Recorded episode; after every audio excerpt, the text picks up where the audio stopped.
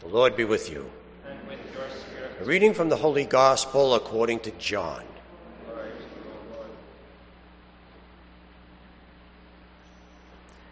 The Jews murmured about Jesus because he said, I am the bread that came down from heaven. And they said to him, Is this not Jesus, the son of Joseph? Do we not know his father and mother? Then how can he say, I have come down from heaven? Jesus answered and said to them, Stop murmuring among yourselves. No one can come to me unless the Father who sent me draw him. And I will raise him on the last day. It is written in the prophets, they shall all be taught by God. Everyone who listens to my Father and learns from him comes to me. Not that anyone has seen the Father except the one who is from God. He has seen the Father. Amen, amen. I say to you, whoever believes has eternal life. I am the bread of life. Your ancestors ate the manna in the desert, but they died. This is the bread that comes down from heaven, so that one may eat it and not die. I am the living bread that came down from heaven. Whoever eats this bread will live forever. And the bread that I will give is my flesh the life of the world. The gospel of the Lord. Praise to you, Lord Jesus Christ.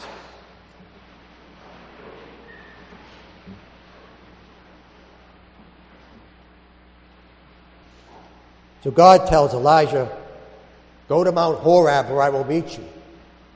Mount Horeb is in the middle of the worst desert in the planet. So let's do the math. It takes him 40 days and 40 nights to get there. Figure 25 miles a day on foot. So that's about the distance between here and St. Louis without any mini marts and without any holiday inns. So the question is, why does God make it so hard? Why is it so why does he make things always so difficult? Can't he meet Elijah maybe in Jerusalem? That's where he met Ezekiel. Why can't he just meet them there? How come he can't meet them? It's a nice place, it's easy to get to. Why is God always so hard? And the reason is is because Elijah has to deliver a message to the promised people. And the message is that there's going to be a, a, a long drought. There's going to be a famine in the land. But before Elijah can deliver the message, he has to live the message. He has to know what it's like to survive many days without food and water. And that's exactly what a prophet is. A prophet is someone who, before he delivers the message, is someone that has to live the message. So God goes to Hosea, the prophet in the north. I want you to marry a woman who will be unfaithful to you. Now, that doesn't seem to be a, a, very reasonable request. Why would no one would want to buy, uh, marry somebody that, that's not going to be unfaithful to them? Why is God making it? Because the reason is because Hosea needs to feel what God is feeling, who was in a relationship with Israel who was unfaithful to him. So Hosea has to live the message before he can deliver the message. And God goes to Ezekiel, tells Ezekiel, Tell my people, Judea and Jerusalem, that a foreign nation will come and take them away in captivity. Now, I know Ezekiel's thinking. He's thinking, oh, not that message. no, why that message? How come I have to deliver that message? How come I can't have the message of Isaiah? Would you go to the mountain of the Lord where I will give you rich food and juicy, choice wines? How come I can't have that message? So, anyway, Ezekiel, sure enough, was taken away to Babylon in captivity and he lived in a concentration camp. Anyways, he delivered the message because that's what a prophet is. Prophet is someone who has to live the message before he delivers the message. A lot of times in life we ask God, why is, why is God so hard on us? Why is God so difficult? How come life can be so, so, so, so, hard? And maybe the reason is because you're a prophet. Maybe the reason is you're a prophet. And your mission is to deliver a very important message that can make an impact and a difference for other people. One of the seminarians was ordained in California. And he asked me to give the homily for his first Mass.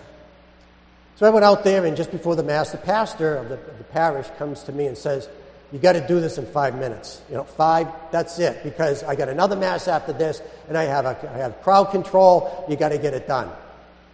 So anyway, I, I give the homily, and I'm five minutes into the homily, and I say to the, I say to the congregation, I say, I didn't come all the way out here from Boston just to talk for five minutes. I'm taking seven. So I finished it up. I finished what I was saying. At the end of the Mass, the newly ordained wanted to thank his parents. And this is how he did it. He took his priest stole and handed it to his father, and he said, Dad, I want to give you this stole to remind you that every time I hear confession, every time I show compassion and mercy to somebody, it's because I learned it from you first.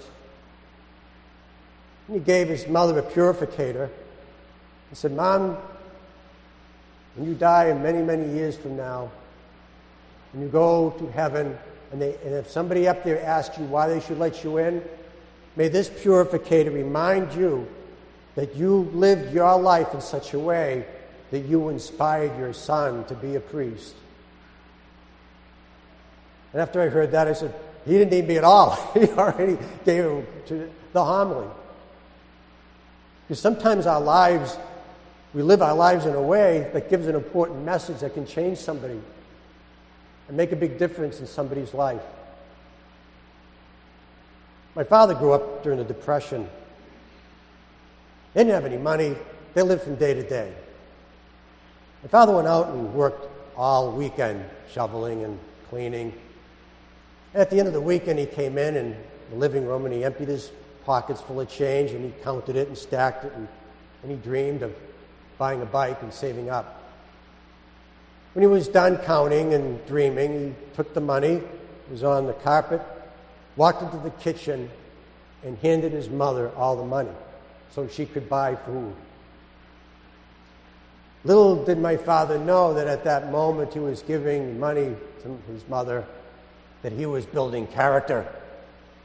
That he was building character that one day would inspire his son to be a priest and to inspire another son to be a research scientist as a, as a, as a chemist, and another one to work hard and be successful in a business in, in computers. Yeah, sometimes we ask that question. Sometimes we ask, why does God harden our life? Why is it so difficult? Why doesn't God make it easy? Well, maybe it's because he wants us to be a prophet. He wants us to deliver a message that can make an impact and change somebody's life for the better. So remember what a prophet is. They have to live the message before they deliver the message.